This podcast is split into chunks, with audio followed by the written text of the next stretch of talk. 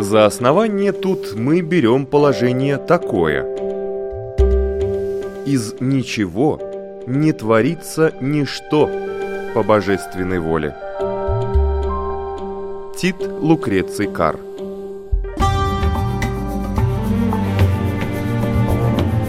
Дерзкие теории.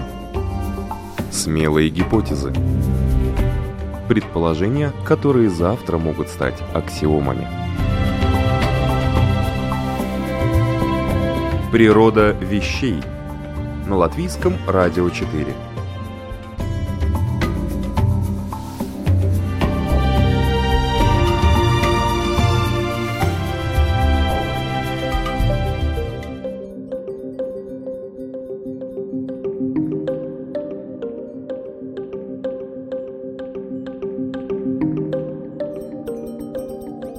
Здравствуйте, уважаемые радиослушатели! В эфире программа «Природа вещей», в студии Латвийского радио четыре Людмила Вавинска. Известно, что сердце – это набор мышц, перекачивающих кровь. Но почему мы, люди, так много внимания уделяем этому органу как выразителю эмоций? От сердца сжалось от увиденного до сердца обливается кровью в фигуральном выражении. И характеристики человека, которые всем понятны. У него пламенное сердце, или у него твердое сердце, или он мягкосердечен. Мы наделяем один из органов человека практически оценочными или пророческими качествами. Например, у него нет сердца, бессердечный, грубый, своевольный, не считающийся с мнением окружающих. Или «мне сердце подсказало», «я сердцем чувствую», значит, заранее знал, что произойдет. Сердце умеет перемещаться, уйти в пятки, упасть. Оно может замереть, затрепетать, сжаться и разбиться. Медики знают о его строении и работе все. Однако это удивительный орган, даже более удивительный и значимый для человека в психологическом смысле, и не только естественно, чем такой еще не познанный, как сложный мозг. Можем ли мы понять природу сердца во всей ее многогранности? Сегодня об этом в программе «Природа вещей» говорим с кардиологом, доктором медицинских наук, профессором Владимиром Подхомутниковым.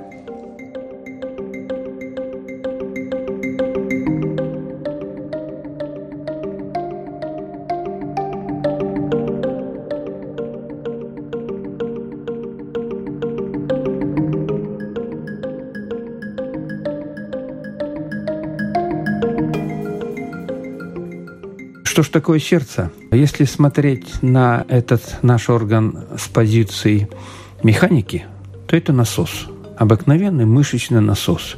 И этот насос соединен с сосудами. Сосуды – это своего рода трубы, которые идут от этого насоса. Это замкнутая система. И этот насос обеспечивает циркуляцию крови по нашему организму. Но здесь следует еще понимать, что этот насос имеет как бы две половинки. Одна половинка, которая качает артериальную кровь, а другая половинка, которая качает венозную кровь. Эти две крови между собой не смешиваются. Артериальная кровь – это кровь, насыщенная кислородом, идет дальше к клеткам и доставляет туда, кроме кислорода, еще питательные вещества. А венозная кровь – это кровь, которая уже идет от клеток и поступает непосредственно. Вначале там печень очищается, потом поступает в легкие, где отдается углекислый газ, наполняется кислородом и идет дальше к нашим клеткам. Так вот, в чем особенность этого насоса? Опять же, с позиции механики. Все насосы имеют какой-то определенный ресурс. Все насосы требуют какого-то ухода. И у каждого насоса есть своя производительность. Так вот, наше сердце, как насос, имеет тоже свою производительность. Причем, на первый взгляд, обыденному человеку, даже не догадывающемуся о том, какую огромную работу выполняет сердце. Просто несколько цифр. За одно сердечное сокращение сердце выбрасывает, ну, в среднем возьмем, порядка восемьдесят - сто мл крови. Если в норме шестьдесят - семьдесят сокращений, то за одну минуту сердце перекачивает порядка семь с половиной - восемь, ну, разное количество литров крови. За час это почти триста литров крови, чуть даже больше. За год порядка две тысячи шестьсот литров крови – это сорок четыре железнодорожных цистерны. Вот такой объем крови сердце выполняет в нашем организме. Причем следует понять такую очень интересную и важную вещь, ведь она ни на минуту не отдыхает. Если, допустим, взять, к примеру, глаза закрыл, ночью спишь, глаза отдыхают. Сердце не отдыхает, даже ночью оно работает. И вот этот объем работы, который я озвучил, это объем работы сердца в спокойном состоянии. А если дать физическую нагрузку, то объем увеличивается в два-три раза. То есть это колоссальная работа. И, естественно, возникает вопрос, коли это такая колоссальная работа, то к сердцу требуется хорошее энергетическое обеспечение.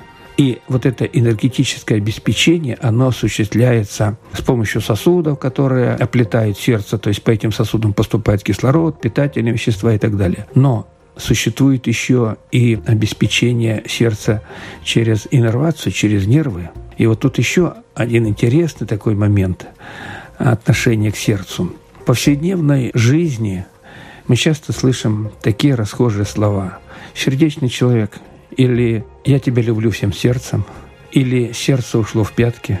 Ну, что-то такое. И достаточно много различных таких расхожих выражений. Откуда они взялись? Они не случайно взялись, потому что сердце иннервируется центральной нервной системой, но есть еще и вегетативная нервная система. Вегетативная нервная система – это автономная система, которая мало зависит от нашей коры головного мозга, от нашей центральной системы. Она работает самостоятельно, но она тоже связана с центральной системой. И вот здесь, когда у человека возникает какая-то эмоция, к примеру, эмоция радости, в момент этой эмоции выделяется адреналин. Куча всяких других гормонов, но в том числе выделяется адреналин. И адреналин вызывает учащенное сердцебиение. Почему сердце начинает колотиться, и появилась такая фраза: сердце волнуется или трепещет от радости. А когда возникает какая-то эмоция страха, в этот момент тоже выделяется гормон. И тоже выделяется адреналин, но в большем количестве. Причем этот адреналин направлен на то, чтобы человек мог избежать эту угрозу. Это направлено на то, чтобы мышцы быстро заработали, а чтобы обеспечить мышцы крови, сердце начинает быстро работать. Она тоже трепещет, но она уже трепещет не от радости, она выскакивает из груди от страха. Такие вот понятия. А что значит «сердце ушло в пятки»? Это та ситуация, когда, опять же, высокий уровень, допустим, опасности или еще что-то, и в этот момент человек замирает, но не может двигаться. И в этот момент сердце тоже замирает, и человек его просто не ощущает. А коли оно не чувствует слева, он говорит: сердце ушло в пятки. А почему в пятки? Только слышит, как на периферии сосуды тук-тук-тук. Такое ощущение, что сердце ушло туда. Такие вот интересные коллизии с нашим сердцем. Сердце очень четко связано с нашим эмоциональным миром. Очень четко. И для сердца есть такие полярные эмоции – радость и гнев. Все эмоции гнева разрушают сердце. Почему разрушают? Потому что практически все эмоции гнева преследуют собой выделение большого количества кортизола, адреналина, норадреналина, а это быстрое учащение работы сердца. Но разве радость не вызывает такие? Преждевременный износ. А при радости выделяются гормоны эндорфины. Там тоже выделяется адреналин, но концентрация этого адреналина гораздо меньше. И там очень много гормона эндорфина. А эндорфин – это гормон удовольствия, это гормон благости, это гормон понимания. Но говорят же, можно умереть от радости. Можно. Можно. Так же, как и от горя, так же от радости. И это как раз та ситуация, когда сердце уже достаточно изношено, и оно просто не справляется с тем объемом гормональной нагрузки. Оно либо останавливается и прекращается жизнь, либо оно идет в нарушение ритма. Это обычно ритмично, там шестьдесят ударов, а иногда бывает ну, сплошная аритмия. Чаще всего такая аритмия развивается именно по причине отрицательных эмоций. Причем эмоции же бывают разные. Бывает, вот она была эмоция, прошла и нету. Во время этой эмоции выделяется гормон адреналин и все. А есть эмоция, которая повторяется, повторяется, повторяется. То есть состояние возникает хронического стресса, и в этом состоянии возникает большая концентрация гормона кортизола. А кортизол, в отличие от адреналина, тоже вызывает учащение сердцебиения, но при этом еще вызывает мощный спазм сосудов, длительный. Адреналин вызывает спазм, но он вызвал и отпустил. А кортизол длительно вызывает спазм сосудов. И получается, что сердцу, как рабочему органу, требуется много кислорода, а спазм сосудов, который питает сердце, он не обеспечивает этого достаточного поступления кислорода, и сердце начинает работать в режиме бескислородного или малокислородного режиме. При этом режиме накапливается в сердце огромное количество кислых продуктов, молочной кислоты. А молочная кислота уничтожает сердечные клетки, и на этой почве возникает инфаркт. Разной степени. Все зависит от того, какой сосуд будет поражен.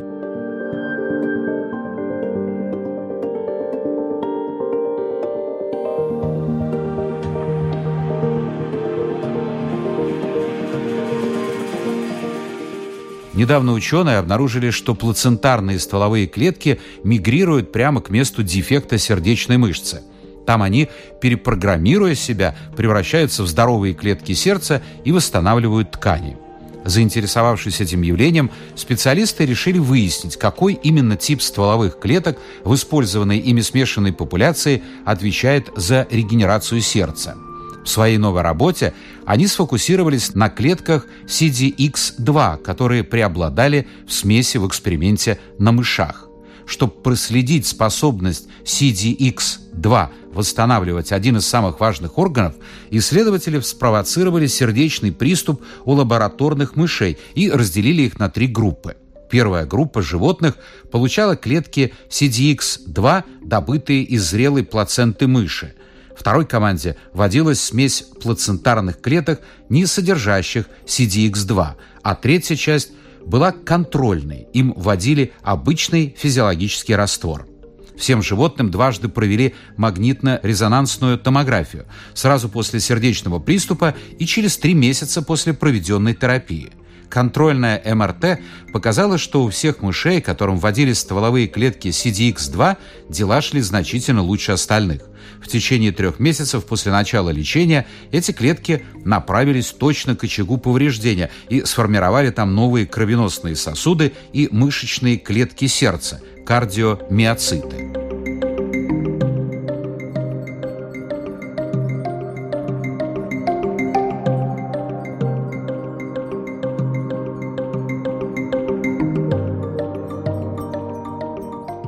Как работает сердце, уже схематично понятно. Но вот интересно, почему такой жизненно важный орган, как сердце, не имеет никакой замены, никакого напарника, двойника, вот как почки, например. Он не может самовосстанавливаться, как печень, например. Вот это что такое? Каверзы природы, чтобы раз и отключить кого-нибудь? Ну, наверное, так замыслил, если это позволительно, Всевышний, сделать сердце одно. Причем, смотрите, изначально, когда сердце формировалось внутриутробно, формировалась одна камера, одно сердце. А потом в процессе развития оно делилось пополам. Это у плода? У плода, да. То есть получается как бы два сердца. Если так уж смотреть, то само сердце состоит из двух частей, но они между собой связаны, и они синхронно работают. То есть если смотреть... Два сердца отдельно каждый, но как орган он один. Допустим, почки справа и левая почка, да, конечно, но у нас одна печень, одна селезенка, у нас только почка парный орган, а все остальные органы не парные. Это связано еще с тем, что сердце-насос, сосуды – это трубы, от которых идут от этого насоса, и создается замкнутая система. Если сюда включить еще какой-то дополнительный насос и какую-то еще дополнительную замкнутую систему, возникает вопрос, а зачем? Это слишком сложно. Если это сделать как элемент эн зэ, неприкосновенного запаса, и на тот случай, то тогда это должно как-то жить, оно как-то должно поддерживаться. То есть нет рационального зерна. Природа очень разумна в этом, и она это создала правильно. Вы знаете, что в сердце тараканов двенадцать камер? Им повезло. Вот им-то зачем? Да, они, конечно, выживут. Если говорить в эволюционном плане, то они пришли в этот мир гораздо раньше, чем мы. Гораздо раньше. Мы в эволюционной ветке развития стоим, ну, на самом верху. Еще один важный момент, вот вы сказали, из всех органов лучше всего восстанавливается печень. Да, действительно, это так. У меня много наблюдений по жизни, когда остается какая-то четвертая часть печени, и в определенном промежуток времени эта печень полностью восстанавливается. Со стороны сердца такого быстрого восстановления нет, но я много лет занимался вопросами реабилитации больных после перенесенного инфаркта. Ко мне привозили в санаторий людей после инфаркта через две-три недели, и я занимался их восстановлением. Так вот, я отметил такую интересную вещь, у меня по этому поводу была защищена кандидатская диссертация, что в процессе дальнейшей жизни после перенесенного инфаркта та зона рубца, которая образовалась, а рубец – это отмершая часть сердца, она постепенно замещается прибрежной мышечной тканью, которая увеличится в размерах, называется это гипертрофия, и берет на себя функцию этой выключенной части. И чтобы это произошло, начинает прорастать туда сосуды. Вообще ресурс сердца имеет пятикратный запас. И у меня была возможность наблюдать, как восстанавливается капиллярный кровоток вот этих поврежденных участков. На это уходило ну, около восемь-десять месяцев. Но капиллярный кровоток восстанавливался при соблюдении там, определенных условий. Конечно, это медленно, но это реально. И у меня было наблюдений достаточно много, когда человеку выносили вердикт, что здесь поможет только пересадка сердца, замена сердца, потому что не было пути, но при определенном соблюдении определенных условий, то есть там и питание, и медикаменты, и все, все строгая физическая нагрузка, все. И у меня вот есть такой человек, который после этого вердикта прожил целых три года и чувствовал себя сравнительно неплохо, а умер просто по глупости, не по причине сердца. Поэтому сердце тоже имеет свой ресурс. Вопрос только... Продолжительность его восстановления гораздо больше, гораздо длиннее, нежели, допустим, той же печени.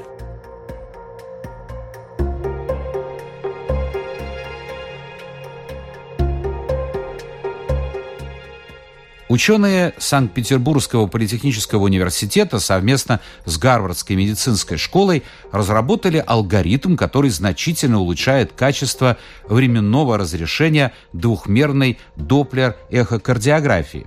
Совершенствование этого метода ультразвукового исследования поможет врачам быстрее и, главное, точнее определять состояние сердца пациента. Посредством доплер-эхокардиографии врачи получают видеопоследовательность ультразвуковых изображений сердца, фиксируя скорость кровотока, а также движение сердца и сосудов. Видео получается путем выстраивания нескольких сотен снимков один за другим. Задача ученых состоит в том, чтобы сократить временной шаг между изображениями, то есть за малый промежуток времени получить как можно больше снимков. Сложность получения качественного изображения заключается в том, что кадр снимается не мгновенно. Ученые использовали сразу несколько математических методов для упорядочивания кадров. Это позволило в семнадцать раз увеличить частоту видеоизображения по сравнению с исходным. Качество получаемых снимков позволяет оценить ситуацию, происходящую за десятки миллисекунд, например, открытие митрального клапана.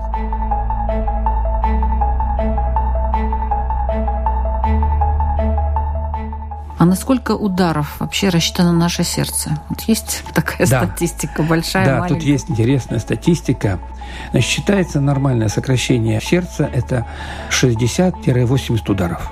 Вот этот диапазон. шестьдесят-восемьдесят. Люди, которые... Это в минуту? В минуту, да. Люди, которые занимаются спортом, и причем спортом не профессиональным, а вот таким спортом, ну, для себя. У них обычно тренированное сердце, у них состояние покоя пятьдесят восемь-шестьдесят, это нормально. Те же, кто не занимается, у них семьдесят, семьдесят два, семьдесят шесть, это тоже нормально. Но есть такая теория, что ресурс сердца рассчитан именно вот на нормальную работу. При каких-то физических нагрузках сердце увеличивает свою частоту сокращения, может, в три раза. То есть до ста восьмидесяти, даже до двухсот сорока. Но если это достаточно часто происходит, то снижается ресурс сердца. И вот здесь есть такое понятие, как кислородный порог или аэробный порог. И когда сердце работает в режиме бескислородном, это очень плохо для сердца. Почему? Потому что в этом режиме в сердце накапливается много молочной кислоты, и клетки сердца гибнут, и тогда ресурс сердца значительно снижается. Но они не восстанавливаются, эти клетки? Сердечные клетки, если они погибли, они не восстанавливаются.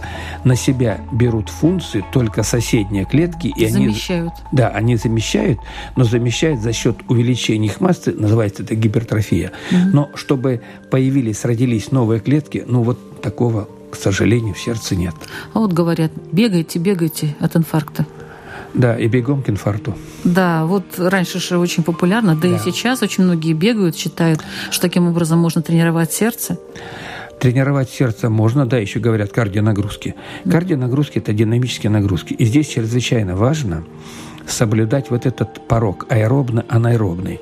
Как его определить? Существуют специальные методики, тесты и так далее. А вот так в бытовой жизни, в бытовой практике определить его очень просто. С определенным процентом гарантии берется число двести минус ваш возраст. Ну, допустим, человеку шестьдесят лет. двести минус шестьдесят получается сто сорок. сто сорок – это пульс, после которого возникает бескислородный режим работы сердца. То есть, если он доведет пульс до ста пятидесяти, то сердце работает в бескислородном режиме. Вредно это или нет? Если этот бескислородный режим длится где-то три-пять минут, это не вредно, потому что сердце справится с этим. А если этот режим длится двадцать, тридцать, сорок минут, час, это очень плохо.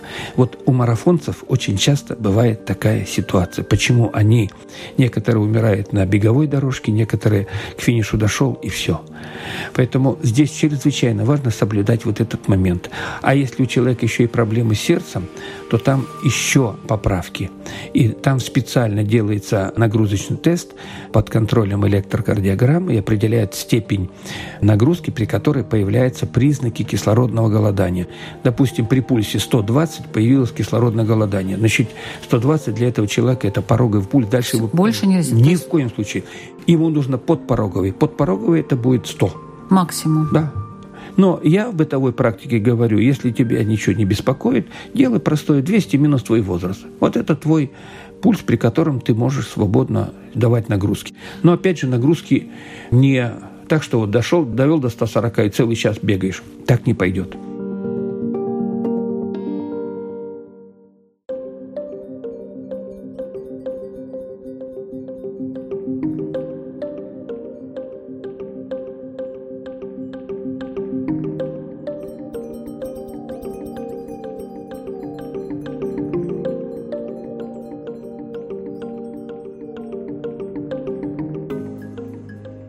Американские хирурги впервые в мире использовали экспериментального самоходного робота в ходе операции. Специальный роботизированный катетер самостоятельно нашел путь к необходимому клапану в сердце свиньи. Катетер достиг нужного места, используя искусственный интеллект, камеру и специальные алгоритмы, которые помогают роботу выяснить, к какому типу ткани он прямо сейчас прикасается и куда нужно двигаться, чтобы достичь цели. Искусственный интеллект заранее обучили различать кровь, ткани, стенки сердечного желудочка и аортального клапана. Кроме того, датчик анализировал силу давления катетера на клапан, чтобы тот не повредил бьющееся сердце. Помимо этого, специалисты могли заглянуть внутрь сердца при помощи миниатюрной камеры и светодиода, которые также установлены на катетере. Чтобы добраться до нужного клапана, автономному роботу потребовалось немного больше времени, чем хирургу. Однако это объяснимо. Тот факт, что он двигался на ощупь, означает, что он выбрал самый длинный путь.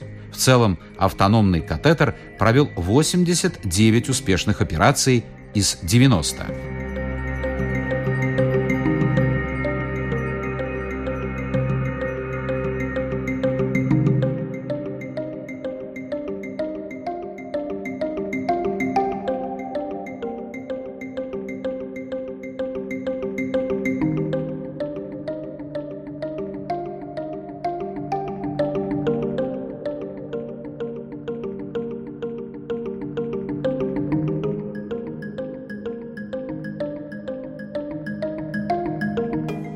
Сердце обеспечивает наше давление. Давление в сосудах, да, правильно? Да. Которое мы измеряем да, тонометром. Да. А у некоторых людей повышенное давление. Просто вот бывает с детства. У некоторых пониженное. С чем это связано? Сердце более слабое у кого пониженное? Нет, нет, нет, нет. Здесь это связано с другим. Вот если с детства понижено давление, это может быть связано с какими-то аномалиями внутриутробного развития. Может быть, отчасти с какими-то генетическими поломками. То есть это плохо, когда пониженное давление? Когда пониженное давление, это плохо. И здесь еще вот какое имеет значение. Все зависит от степени интоксикации нашего организма и зашлакованности. Сердце перемещает кровь по сосудам. И от того, какого качества кровь, такова и работа сердца. Вот кровь должна быть жидкая, подвижна, расклеена, хорошо двигаться. Тогда работа сердца нормальная, хорошая. Если же кровь густая, а густая она может быть по нескольким причинам. Это может быть связано с тем, что человек мало пьет воды, ну не допивает. Обезвожен. Ну, это же не напрямую связано. Я выпила, и у меня кровь сразу стала более жидкой. Ведь такого не происходит? Нет, нет. Вода попадает в кровь только минут через сорок, через час. Это одна причина. Человек просто хронически не допивает. Хроническое обезвоживание. Другая причина. У человека в питании очень много углеводистой пищи. И именно сочетание углеводистой пищи еще белково-жировой. Вот это такой компот, он приводит к тому, что кровь густая. А густая кровь, чтобы ее протолкнуть, нужно гораздо больше усилия сердца. Это вот как пример, допустим, либо вы через шланг пропускаете чистую воду, либо воду там, с песком или еще с чем-то, как пульпа. То есть, естественно, нагрузка на насос возрастает. Точно так же и сердце. И, и тогда давление меньше? Повышается. Тогда повышается. Тогда повышается давление. Чаще всего причина пониженного давления – это проблемы с почками. Это проблемы с почками, связанными так называемый почечный токсикоз. Когда в нашем организме накапливается какое-то определенное количество шлаков, почки – это наши фильтры, печень тоже фильтры, но через почки выводятся водорастворимые токсины, а в нашем организме около восемьдесят процентов водорастворимых токсинов и всего лишь двадцать процентов жирорастворимых токсинов. Так вот, водорастворимые токсины можно вывести только с водой. Вот когда накапливается токсинов где-то десять-пятнадцать процентов, то давление крови начинает немножко снижаться. Почему оно начинает снижаться? Потому что эти токсины действуют на стенку сосудов, сосуды расширяются, а коль сосуды расширяются, сердце работает-то работает, но расширенное русло, снижается давление. И снижается как систолическое, так и диастолическое давление. Но этот процесс длится недолго. Вот все, у которых, допустим, с детства понижено давление, с возрастом у них давление становится нормальным, а потом начинает и повышаться.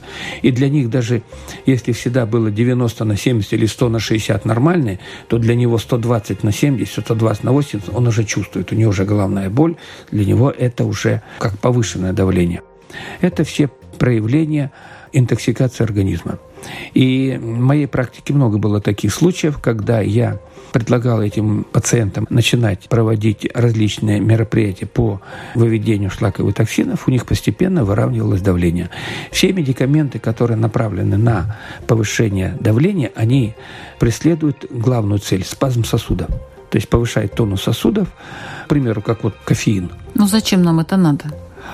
А повышать вот, давление. А вот некоторые, ну, может быть же и такая ситуация, когда очень низкое давление... Гипотонический криз, понятно. Гипотонический криз, не проходит кровь клеткам, клетки испытывают кислородное голодание, а если это клетки мозга, это головная боль. Ну, в принципе, если пониженное давление у человека просто от природы, да, скажем так. Ну, это же лучше, чем если у него повышенное давление от природы, если у него все время повышенное. Если от природы пониженное давление... Здесь вопрос, насколько она понижена. Если человек в себя при давлении девяносто на шестьдесят или сто на шестьдесят чувствует себя великолепно и все нормально, ну, это, можно сказать, его индивидуальная особенность. А если у него всегда было нормальное давление, а потом стало снижаться, это, это проявление понятно. Зашлакованности да. уже. Если с рождения у человека повышено давление, это уже сосудистая аномалия, и, как правило, это аномалия либо почечных сосудов, сужение, то есть врожденное сужение сосудов, либо это сужение сосудов, которое выходит из сердца, в частности, сужение аорты, стеноз аорты. При стенозе аорты тоже повышается давление. Повышается? Повышается. При стенозе аорты повышается давление.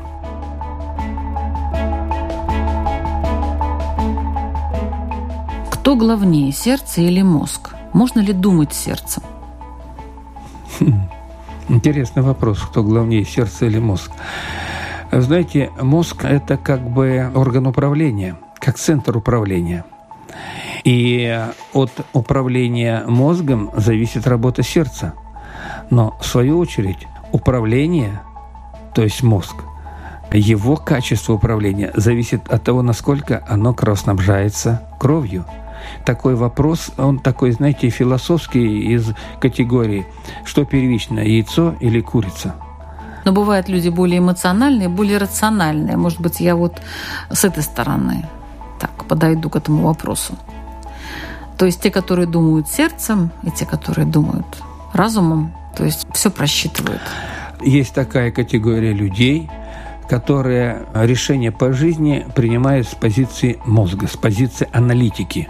Это есть такая категория людей, которые выяснил какие-то причины, причинно-следственные связи, и на основании этого он делает вывод, и на основании этого вывода принимает решение. Но это лучше для сердца, когда так себя человек ведет? Или лучше, чтобы он слушал свое сердце? И вот для этого человека лучше так. А есть люди, которые не признают логику, они признают только свои чувства, свои эмоции. И они по жизни доверяют своим эмоциям, доверяют своим сердцу. И они принимают решения в соответствии, как сказала их сердце, вещун. И кто чаще заболевает сердечными болезнями из вот этих двух знаете, категорий? Чаще заболевает те, кто логически. Я думала что... наоборот? Нет. Я вам могу, знаете, почему объяснить? Части объясняют. Человек, который принимает какое-то логическое решение, вот он себе поставил цель, и он к этой цели идет. И он идет к этой цели, не обращая на сигналы какие. Ему сердце говорит: погоди, я устал, тормозни. А мозг говорит: стоп, вот достигну цели, тогда и тормознем. А бывает, что не успевает достигнуть цели. То есть сердце не выдерживает. Да. А когда человек принимает решение сердцем, он опирается как бы на ощущение своего сердца, на ресурс. И когда что-то не так, сердце ему говорит: так, стоп, стоп, стоп, стоп, стоп. То есть человек субъективно ощущает эти сигналы от сердца, и он своевременно уменьшает нагрузку, прекращает это действие. Здесь очень много связано с эмоциями, очень много. Но почему у нас вот сердце такой как бы сборник вот этих всех эмоций? Почему именно сердце? Вот оно так реагирует на все? Да, наверное, потому что это очень мощный орган-мишень для огромного количества гормонов, различных медиаторов, и сердце очень сильно окружено сетью различных нервных сплетений. Вот, скорее всего, по этой причине.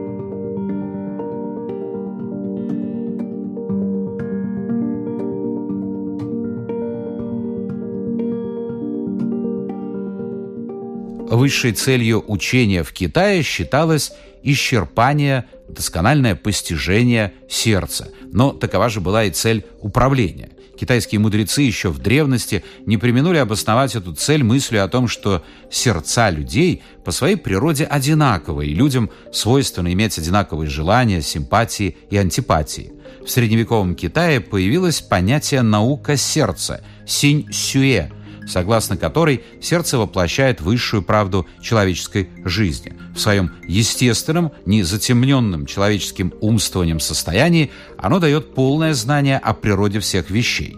Смысл же учения состоит не в запоминании словесных формул и правил, а в непосредственном постижении правды сердца. С этой точки зрения сердце выступает средоточием духовно-телесной жизни человека. Более того, оно является самим условием гармонии тела и духа. Оно соответствует, так сказать, сердечному сознанию, сердечному пониманию, где мысль соединена с чувством и пребывает в согласии с ним. Что же касается теории организации, то здесь китайское понятие сердца во многом соответствует неформальной системе, обеспечивающей возможность доверия между членами организации и их совместного действия. Природа сердца в китайском понимании есть опыт единотелесности мира, то есть то, что связывает всех людей даже помимо их разума. И сознание в человеческом организме китайцы в полном согласии с логикой своих рассуждений соотносили не с мозгом, а с токами крови.